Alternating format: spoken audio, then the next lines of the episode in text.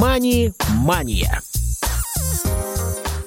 Добрый день, друзья. Меня зовут Василий Дрожин. В эфире программа «Мани-мания», очередной эпизод цикла лекторий, где популярным языком описываются различные понятия, так или иначе связанные с финансами. Мы с вами продолжаем погружение в мир криптотехнологий. В прошлом выпуске вы познакомились с видами блокчейна, узнали про понятие цена атаки на блокчейн, а также особенностях защиты данной технологии от подделок и взломов. И сегодня продолжаем разбираться в этой без всяких сомнений интереснейшей теме. Ну а помогает нам это делать, собственно, человек, который для вас подготовил и озвучил данный материал, председатель Ассоциации участников рынка электронных денег и денежных переводов – главный научный сотрудник лаборатории современных финансовых технологий Санкт-Петербургского государственного университета Виктор Достов. Добрый день. Теперь, когда мы с вами э, уже хорошо понимаем базовые принципы работы блокчейна, и у нас в распоряжении есть прекрасная модель из картонных карточек и скотча, давайте еще раз проговорим основные положения из того, что мы уже выучили. Во-первых, мы с вами понимаем, что блокчейн э, представляет собой не что иное, как э, большую базу данных, состоящую из множества карточек, размещенных у множества участников. В идеале все эти карточки одинаковые, в том смысле, что а, карточки у нас, разумеется, разные, но копия соответствующей карточки, находящейся у каждого участника, в идеале совпадает э, с копиями этой же карточки, находящейся у других участников. Тем не менее, мы абсолютно не предполагаем, что участники наши честные или что они аккуратные. Они могут карточки терять, искажать. Нам это абсолютно не принципиально. Нам единственное важно, что вот этих участников очень много, и статистически, несмотря на все вот эти возможные отклонения, а, большинство участников а, имеет на руках параллельные копии. И, собственно, по требованию а, других участников блокчейна может прийти и содержание этих копий подтвердить. Иными словами, если у нас есть расхождение в содержании карточек, находящихся у различных участников, то истинно консенсус достигается голосованием, простым голосованием 50% явившихся участников плюс один голос. Дальше мы с вами знаем, что в блокчейне карточки связаны в единую цепочку. И какую-то карточку из цепочки достать нельзя. Если мы хотим подделать цепочку, нам нужно переделывать эту всю цепочку целиком. Вот это все приводит к очень существенному свойству безотзывности. То бишь, если мы что-то разместили в блокчейн, это остается навсегда. Этим блокчейн сильно отличается от централизованного хранилища, например, от базы данных банка, где, э, если ваша транзакция почему-то э, оказалась ненужной, а, например, вы купили товар, соответственно, оплатили, товар не пришел, то вы с продавцом всегда можете просто эту запись стереть.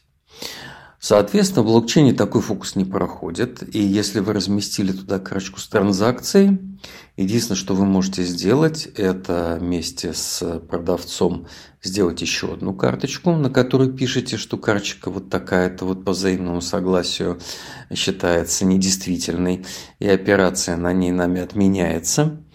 И, соответственно, тоже ее разместить. И при необходимости показывать вот эти две карточки вместе. Мы с вами выучили, э, что такое атака 50% плюс 1, и мы понимаем, что в принципе вы можете взять блокчейн под контроль, если вы контролируете тем или иным образом половину участников. Тем не менее, мы поняли, что э, эта конструкция довольно дорогая, потому что при большом числе а, участников блокчейна, соответственно, вы должны потратить очень большие деньги на атаку, на то, чтобы убедить участников заменить карточку и еще заменить всю цепочку, чтобы эта карточка, собственно, была консистентна со всей вот этой вот цепочкой. Это утверждение имеет один э, небольшой дефект, одно уязвимое место. Мы до сих пор с вами рассуждали о некой картине, когда голосуют э, люди, а когда мы можем физически видеть, что вот у нас есть соответствующий человек, и он голосует соответствующим образом. Но поскольку, как мы уже с вами знаем, на самом деле у нас есть программы, мы можем проделать нехитрый криминальный трюк. Что я делаю? Я беру компьютер – и размещаю на нем а, миллион копий э, вот такой вот блокчейновой программы, такого блокчейнового кошелька. И до поры до времени эти программы ведут себя абсолютно добронравно, при этом они делают вид, что они друг с другом никак не знакомы. Я использую различные VPN, раздаю им разные IP-адреса и использую, в общем, прочие другие фокусы. Соответственно, до определенного момента эти программки честно принимают карточки от других участников, связывают их в цепочки, хранят эти цепочки, может быть, даже размещают свои контракты, чтобы это было, выглядело максимально правдоподобно. И все это случается до того момента, когда в цепочку не попадает какая-нибудь особенно привлекательная, особенно денежная карточка. Тогда я подаю всем э, вот этим вот э, программам команду. Они эту карточку подменяют, например, переводят эту транзакцию на меня. И, собственно, когда история скрывается, они все дружно идут голосовать. И мы с вами видим, что да, ну вот у нас есть какое-то количество голосов за версию честных участников, настоящих плательщика и получателя. есть какое-то количество голосов за мою версию, причем оно заведомо больше, потому что программ на компьютере я могу разместить очень большое количество. Таким образом, вроде как у нас возникает большая проблема, что очный блокчейн а, с физическими участниками мы можем построить, а, а цифровой, онлайновый блокчейн утыкается вот в такую вот атаку. Одна из гениальных идей, которую придумал Сатоши, состоит в том, что на самом деле эта проблема легко, хотя очень нетривиально решается. Что он предложил сделать? Процедура устроена так. Перед тем, как вы идете голосовать, когда объявляется голосование, система вам выдает каждому потенциальному голосовальщику какую-то сложную задачу.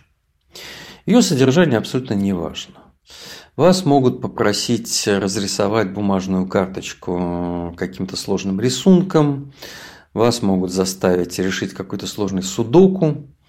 Если говорить ближе к реальности, к э, биткоинам и прочим блокчейнам, вам могут попросить разложить какое-то длинное число на простые сомножители. Суть абсолютно не важна. Важно то, что это задача, которая требует от вас большого ресурса, большого времени.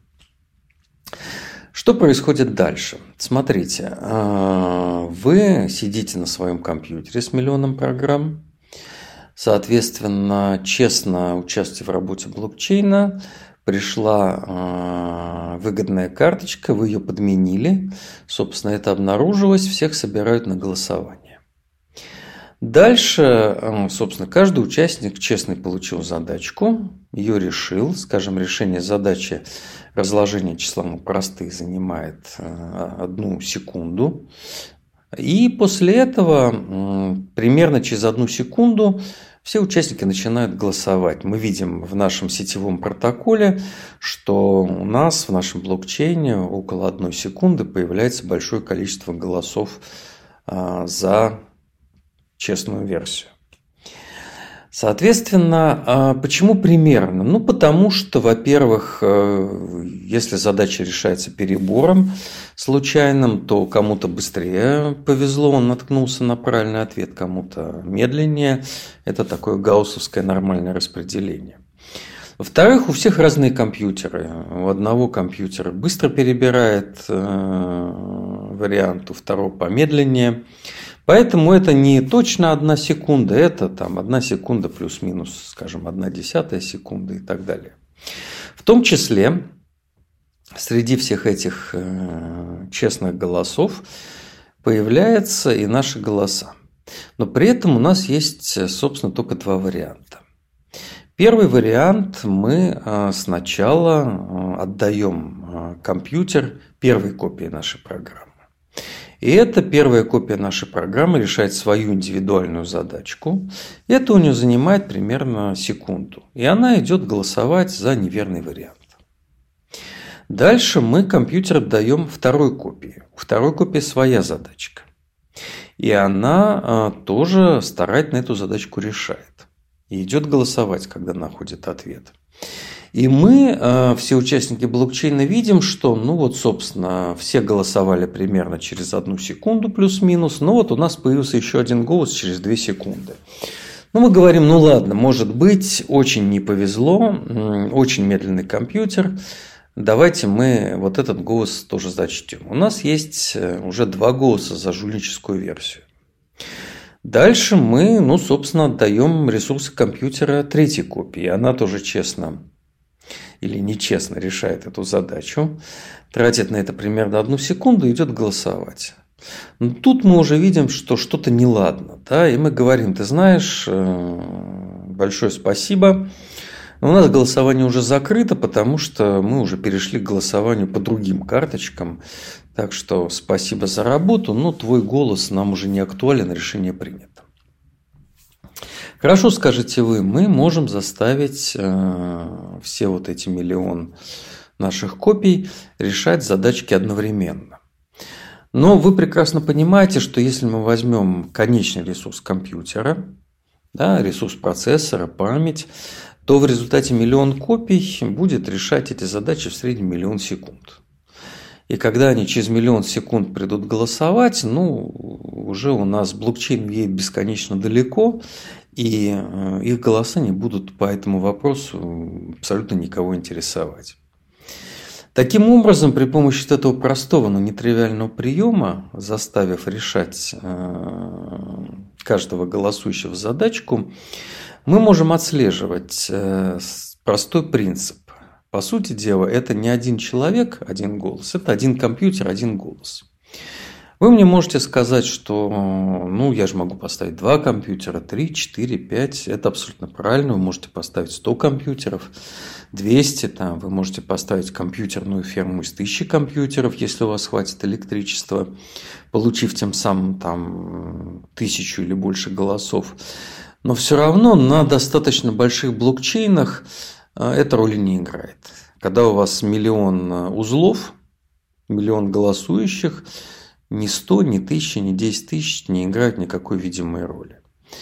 Из этого э, на небольших блокчейнах могут быть исключения, и этих исключений мы, возможно, коснемся, когда будем рассматривать большие фермы. Но в целом для любого большого устоявшегося блокчейна э, вероятность такой истории крайне мала. Вторая проблема состоит в том, что э, большинство участников блокчейна размещают свои э, карточки достаточно редко. Ну вот сейчас я вам рассказал, это страшно интересно, вы все загорелись, но через какое-то время вам надоест. Вам нужно держать включенным компьютер, он тратит электроэнергию, решает какие-то задачи, карточки вы размещаете крайне медленно. Ну и, может быть, нотариус в свете всего этого представляется не такой уж плохой идеей. Как вас мотивировать? Ну, тоже абсолютно тривиально.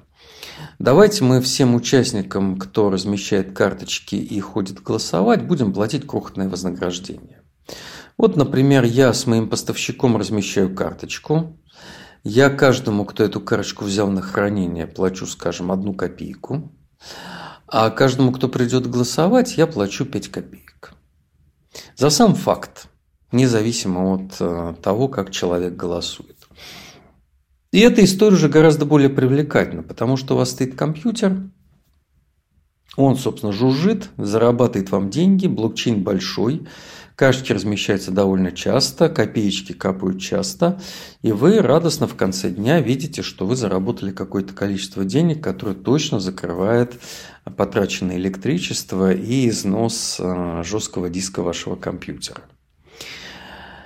А гениальная идея э, Сатоши состоит в том, что он объединил вот эти две истории. Первое – это исключение множественного участия путем решения сложных задач. и вторую раздачу вознаграждения в одну историю, которая, собственно, называется майнингом.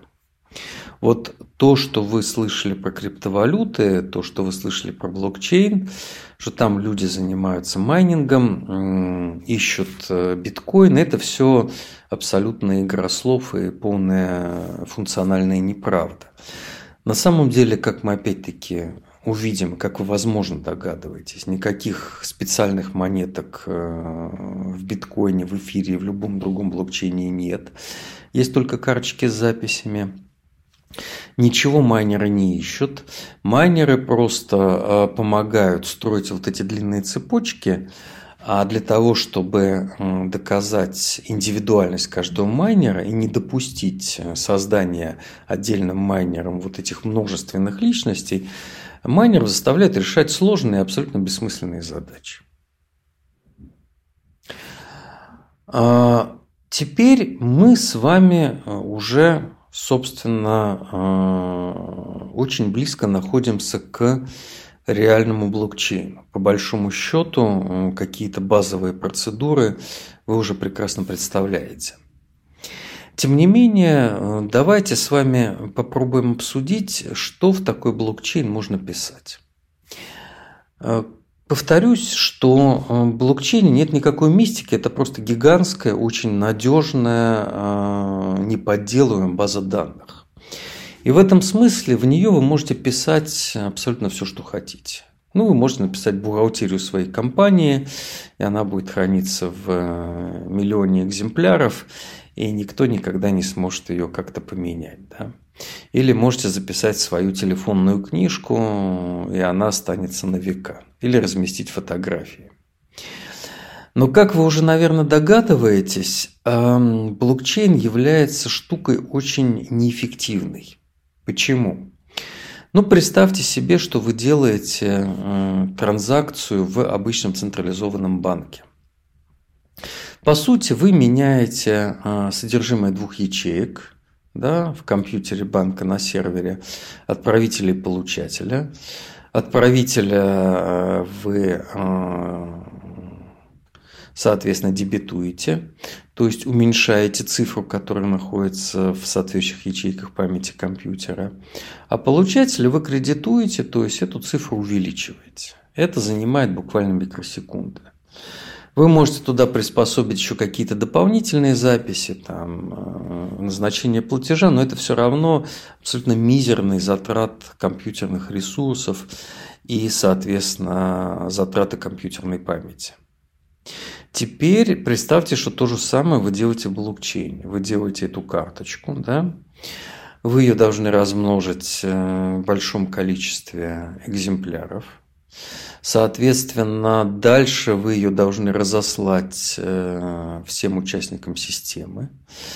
Каждый участник системы должен, соответственно, сделать копию с предыдущей цепочки, разместить ее на этой карточке, то бишь подклеить эту карточку в цепочку, он ее должен хранить. И когда, собственно, настанет момент голосовать, еще э, участников заставить решать сложную задачу – Таким образом, объем компьютерной памяти, компьютерного ресурса в виде мощности процессора, потребляемого электричества и всего прочего блокчейне является просто несравнимым с централизованным хранилищем. Поэтому, когда мы с вами что-то думаем размещать в блокчейне, нам для этого нужны, вообще говоря, очень э, твердые основания. И мы уже примерно понимаем, какие эти основания могут быть. Первое основание – это неинституциональный случай. Когда нам невозможно назначить какую-то единую точку, какой-нибудь единый отдельный институт, которому мы будем доверять и, соответственно, который будет э, хранить эту информацию и служить точкой доверия. Вторая история, она довольно тоже похожа на первую, когда проблема не в отсутствии института, которому доверяем, а когда просто все участники не доверяют друг другу. Это еще более жесткий случай. То есть не то, что мы не можем выбрать единую точку, мы просто не можем ткнуть пальцем в участников нашей какой-нибудь а, экосистемы и сказать, вот, вот я тебе доверяю. Вот мы исходим из противоположного принципа, никто не доверяет никому. Вот. А третья история, я скажу сразу честно, что она технологическая, ее понимаю гораздо хуже, но как утверждают мои знакомые технологи блокчейна, Блокчейн по сравнению с централизованной базой данных очень удобно объединять разнородных участников. Если мы строим какую-то большую торговую платформу, в которой будут большие банки, логистические компании, большие продавцы, маленькие продавцы с разным программным обеспечением, с разными возможностями по вычислительной мощности, вот э, такую толпу э, блокчейн технологически гораздо более удобно объединять, чем подключать их к централизованной базе данных. И есть еще одна история, которую мы с вами будем копать гораздо глубже. Это история, связанная с финансами.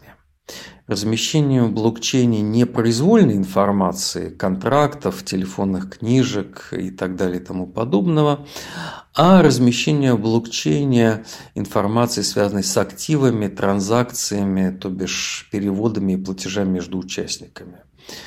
По определенным причинам, к которым мы с вами э, в будущем вернемся, блокчейн для таких операций очень хорошо приспособлен, и в нем они в определенном смысле живут э, надежнее, эффективнее и более многообразно и гибко, чем в классической централизованной системе. Ну что же, вы прослушали очередной эпизод из серии программ лекторий. Мы продолжим разбирать тему блокчейна в новых выпусках данного цикла. Спасибо за внимание и до новых встреч. Мани-мания.